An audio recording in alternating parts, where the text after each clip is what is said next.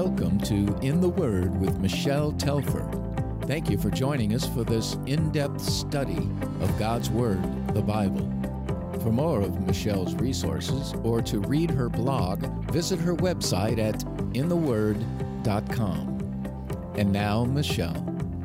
As we continue in our New Testament study of people who encountered God's grace in the person of Jesus Christ, we'll be looking at the amazing interactions between Jesus and a certain family who had befriended him.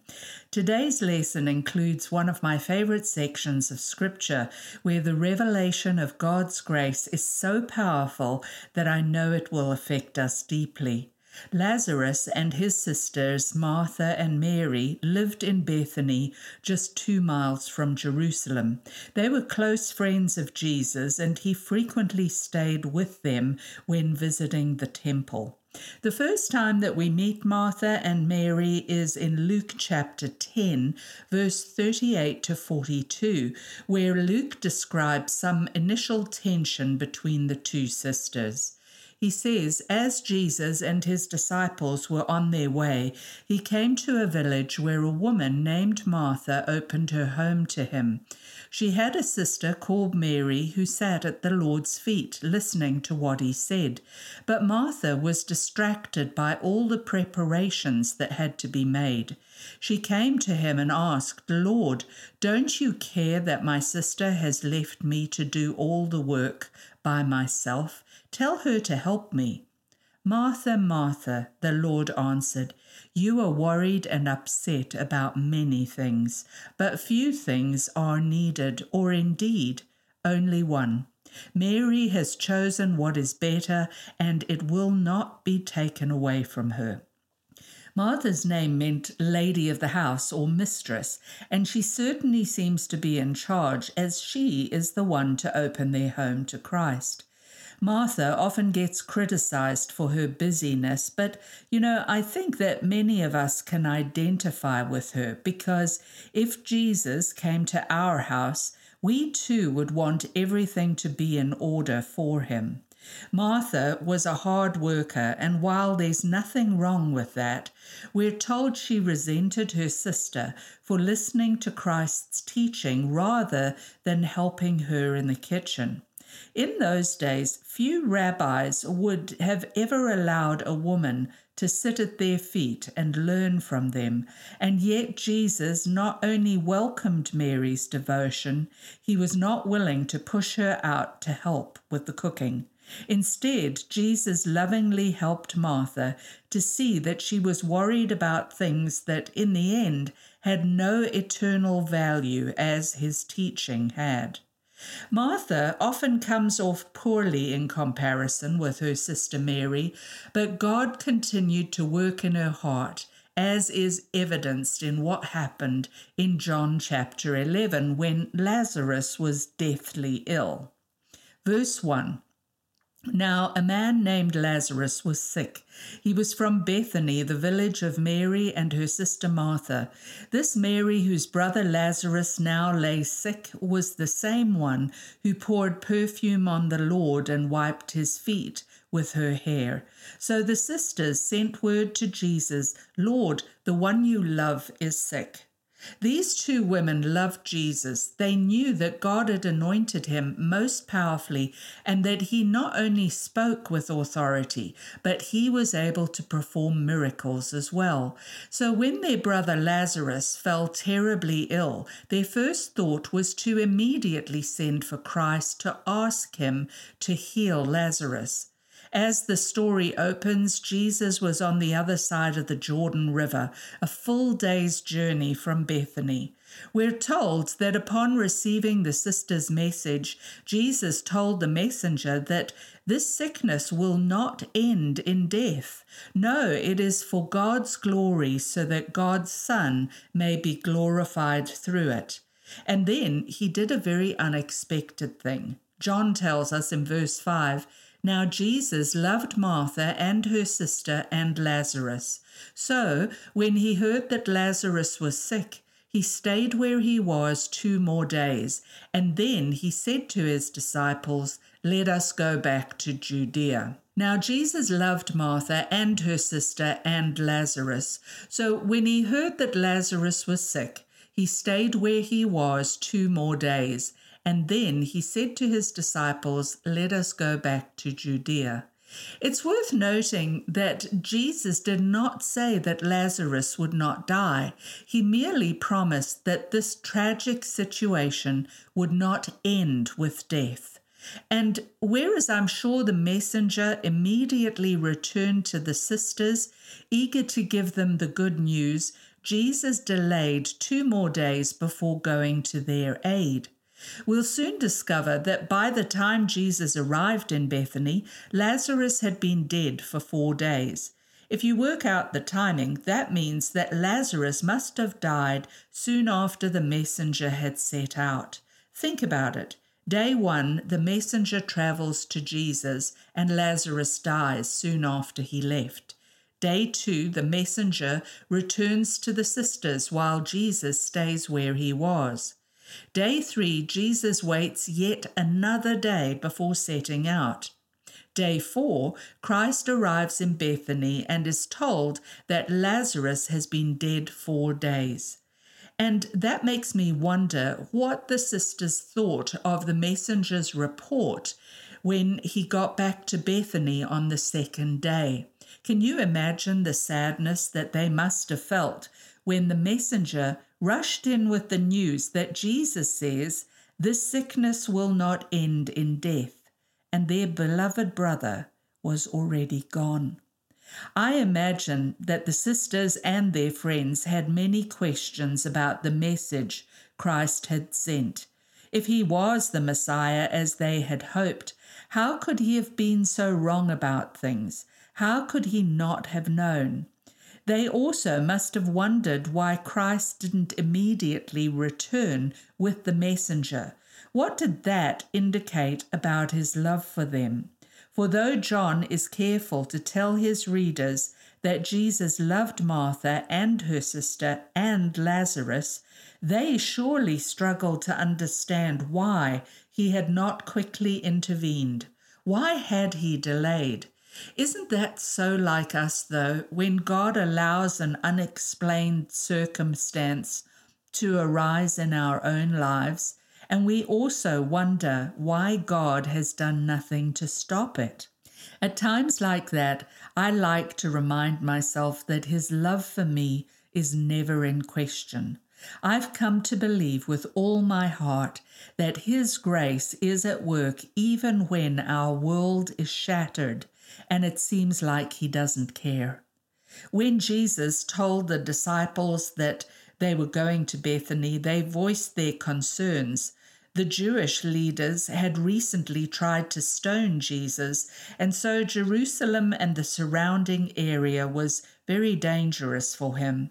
Jesus reassured them and explained, Our friend Lazarus has fallen asleep, but I'm going there to wake him up. His disciples replied, Lord, if he sleeps, he will get better. Jesus had been speaking of his death, but his disciples thought he meant natural sleep. Though his disciples knew only that Lazarus was ill, Jesus knew that Lazarus was dead. But he also knew that he was going to raise him from the dead. That's why he likened his friend's death to sleep as something temporary. I love how the disciples didn't understand at this point. Sometimes it encourages me to see that they struggled to realize Christ's power. Jesus didn't leave them in their confusion. Verse 14. So then he told them plainly, Lazarus is dead, and for your sake, I'm glad I wasn't there so that you may believe. But let's go to him. Then Thomas, also known as Didymus, said to the rest of the disciples, Let us also go that we may die with him. Jesus knew that his disciples' faith would be strengthened by what they were about to witness, and he admitted to being glad for their sakes that he'd not been in Bethany so that they might see and believe that indeed nothing is impossible for him. And so they headed to Mary and Martha's house. John picks up the story in verse 20, saying, When Martha heard that Jesus was coming, she went out to meet him, but Mary stayed at home. Lord, Martha said to Jesus, if you had been here, my brother would not have died. But I know that even now God will give you whatever you ask. Martha's actions here show us just how much her priorities had changed. There was a new urgency in her relationship with the Lord. She had some deep questions that needed answering, and she wasn't going to wait to bring those to Jesus. She was the first one to go out to meet Christ. Her personality hadn't changed, just its focus. We can almost hear her heartbreak and regret as she declares, If you had been here, my brother would not have died. I don't think that this is an accusation as much as it was one of those comforting things those in grief often repeat to each other over and over again as they struggle to deal with their loss. I can imagine Mary and Martha consoling themselves with just such an expression. But even in the midst of their loss, and confusion, Martha addresses Jesus as Lord, using a term that essentially meant my owner or my leader. And by faith, she insists, But I know that even now God will give you whatever you ask. It is perhaps true that Martha didn't exactly know what Jesus could do in the situation, but she was convinced that he could do whatever he willed. He promised her in verse 23 Your brother will rise again. Martha answered, I know he will rise again in the resurrection at the last day. Jesus said to her, I am the resurrection and the life. The one who believes in me will live even though they die, and whoever lives by believing in me will never die. Do you believe this? Martha knew that they would see Lazarus in the final resurrection when the dead were raised on the day of judgment, but that was the only resurrection she knew about. Then Jesus spoke an even greater hope into her hurting heart, promising eternal life for all who believe in him. And that is the most important grace we encounter in the person of Jesus Christ. He is the life and the resurrection we all so desperately need. This physical life we have is not the whole story because it's only temporary. God has provided eternal life to those who believe in Jesus. That is the hope he gave Martha, and his words to her on that painful day have comforted millions of believers ever since. And I love how she answers him in verse 27 Yes, Lord, I believe that you are the Messiah, the Son of God who has come into the world. Martha declares with certainty that Christ is the promised Messiah. She understands. Then she immediately runs to find her sister Mary, telling her that Jesus is asking for her. How that touches my heart because we see that even in the midst of her own grief, Martha wanted others to know the hope that is in Jesus Christ.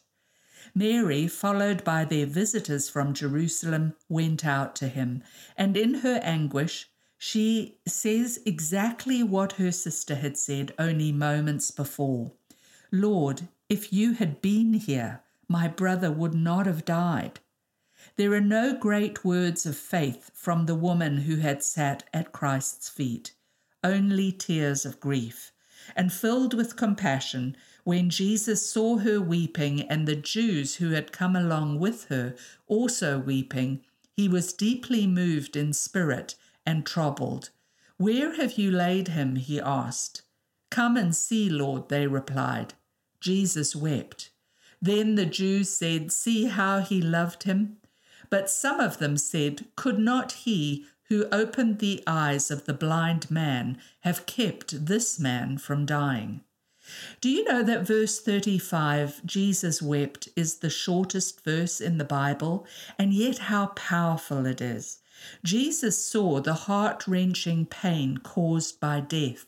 And even though there were some murmuring against him in the crowd, he wept with compassion. But let me suggest that Jesus may also have been weeping for Lazarus because he knew that he was about to call him back from the place of blessing. I think we often incorrectly focus on physical life being the most important blessing of all. Several years ago, I became seriously ill and was taken to hospital by ambulance. When I was admitted, a doctor and two nurses acting as witnesses asked for my end of life decisions as they really didn't expect me to live. As they filled in the paperwork, I remember quietly whispering to God that I didn't want to die. I had a husband I deeply loved and two children still in high school at the time. The Lord suddenly and very clearly spoke a thought into my mind. All of your days were written in my book before one of them came to be. Just because you've heard the doctor's concern, it does not mean that you have one day less than you ever did. I felt a calm come over my heart from that point on. Obviously, I was restored to health as I'm here to tell you the story today. But I remember the very first time I returned to church after being in hospital for so long. During one of the worship songs, I started to cry as I sensed the powerful presence of God. But though I was so grateful to still be with my family, I'm still not sure if I was crying out of gratitude to be alive or if I was crying out of regret because I was not with the Lord in heaven. Because of that experience, I'm not sure if Jesus was crying for the grieving sisters and their friends, or if he wept for Lazarus, whom he was about to call back from the place of blessing. Regardless, his tears show us that grace feels our pain and that God is moved by our suffering. No one could have imagined what Jesus was about to do. Look at verse 38. Jesus, once more deeply moved, came to the tomb. It was a cave with a stone laid across the entrance. Take away the stone, he said. But Lord, said Martha, the sister of the dead man, by this time there is a bad odor, for he has been there four days. At that time, the Jews believed that the soul remained near the body for three days after death in the hope of returning to it. And they even used to carve a small window into their tombs for the soul of the person to depart through after that time had elapsed. It has been mentioned several times in our text that this was now the fourth day Lazarus lay dead. Everyone present knew that not only was Lazarus dead, any hope they had held on to of that ever changing was gone forever. No wonder Martha was concerned by Christ's command to take away the stone. Then Jesus reminded her did I not tell you that if you believe, you will see the glory of God? As Jesus thanked God the Father in advance for answering his prayer, those present dutifully removed the stone. Then, in a loud voice, Jesus commanded, Lazarus, come out. The dead man came out, his hands and feet wrapped with strips of linen and a cloth around his face. Jesus said to them, Take off the grave clothes and let him go. There's so much to take note of here. Let me begin by asking if Jesus was going to raise Lazarus with a command, why not command the stone to roll away too?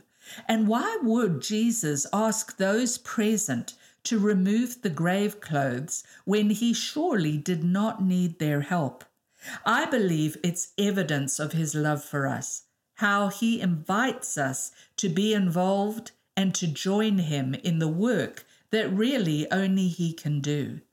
Though it is by God's grace that we are delivered from death, he invites his followers to be stone movers and grave clothes unwrappers. He invites us to help remove whatever obstacles stand in the way of someone responding to his call and to assist one another to live free of all that once bound us. If you're like me, you may well be wondering what that might look like day to day. In my experience, the first step in doing any of this is to look at my own heart and life. Am I the example I should be? Do my attitudes and actions express Christ's love, His kindness, and His grace?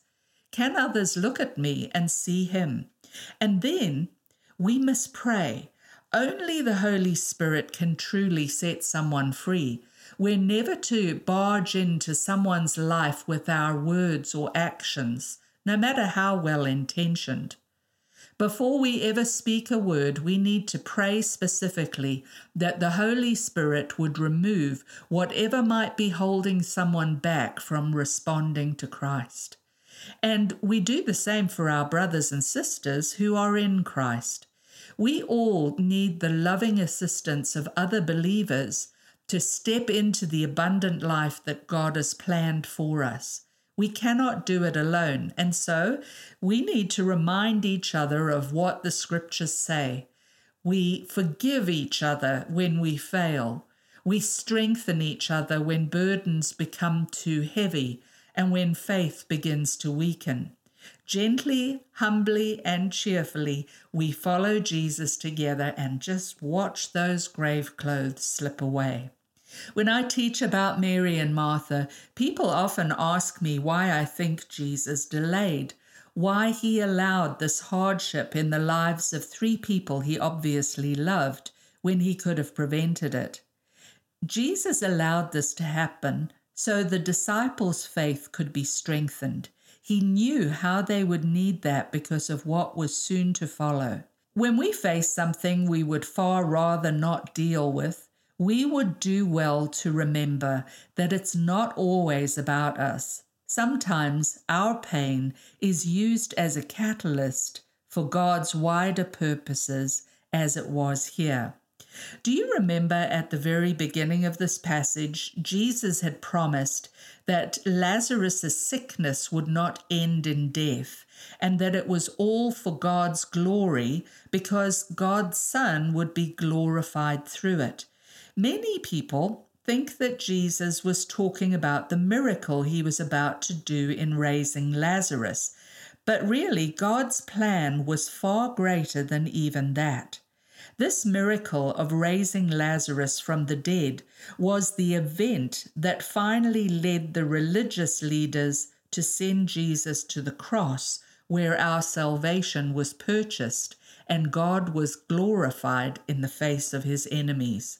John tells us that many who saw Lazarus' resurrection believed in Christ, but some of them went to the Pharisees and told them what Jesus had done. Then the chief priests and the Pharisees called a meeting of the Sanhedrin. What are we accomplishing? They asked. Here is this man performing many signs. If we let him go on like this, Everyone will believe in him, and then the Romans will come and take away both our temple and our nation. Though they feigned concern at how the Romans might respond to Christ's growing popularity, the religious leaders were more worried, I think, about losing their own authority. And so when the high priest Caiaphas pronounced that it was better that one man die for the people than the whole nation perish. Their plot to kill Jesus was set in motion. Because of this, Jesus and his disciples withdrew from Bethany to a city called Ephraim on the edge of the wilderness. But because all Jewish males had to be in Jerusalem for Passover, when Passover approached, Jesus returned to his friends in Bethany once more, and a celebration was given in his honor. John reveals in John chapter 12, verse 2, that at that dinner Martha served while Lazarus was among those reclining at the table with him. Then Mary took about a pint of pure nard, an expensive perfume, she poured it on Jesus' feet and wiped his feet with her hair, and the house was filled with the fragrance of the perfume. What a joyous occasion this must have been. We haven't mentioned Lazarus much in this lesson, but wouldn't you like to know what he was thinking and feeling? Both sisters sought to bless Christ for what he had done for their family in raising their brother from the dead. Mary gave her most treasured possession, pouring a bottle of highly valuable perfume worth over a year's wages on his feet and the fragrance of her perfume filled the house with its loveliness. Martha gave her gift of loving hospitality, and the delicious smells of her cooking was no less precious or welcome. Both of their offerings were sweet smelling offerings to the Lord. Their gratitude was just expressed in different ways. But it was also a sad occasion in many ways because Within days, Jesus would be arrested and crucified.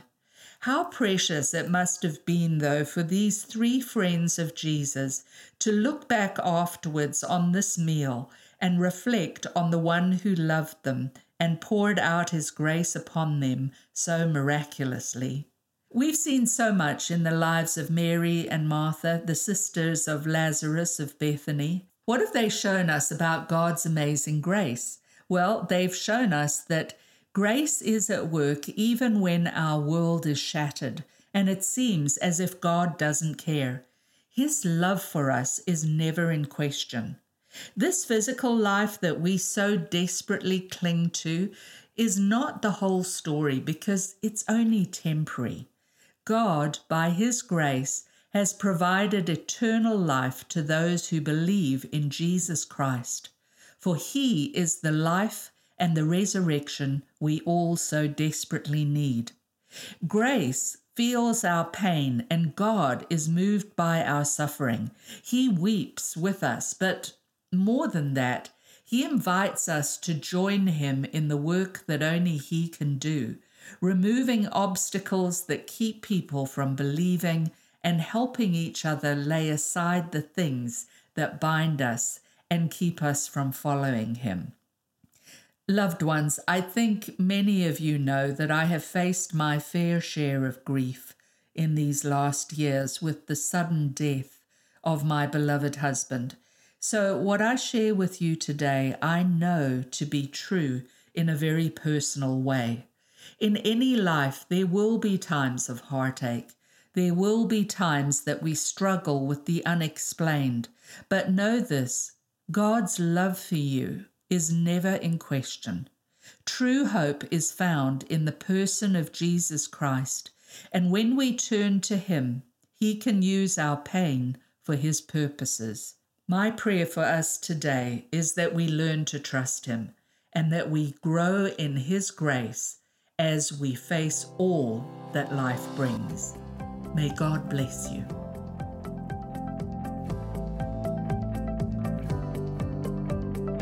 Thank you for listening to In the Word with Michelle Tepper. Join us next week as we continue our study from God's Word, the Bible. For more of Michelle's resources, visit her website at intheword.com.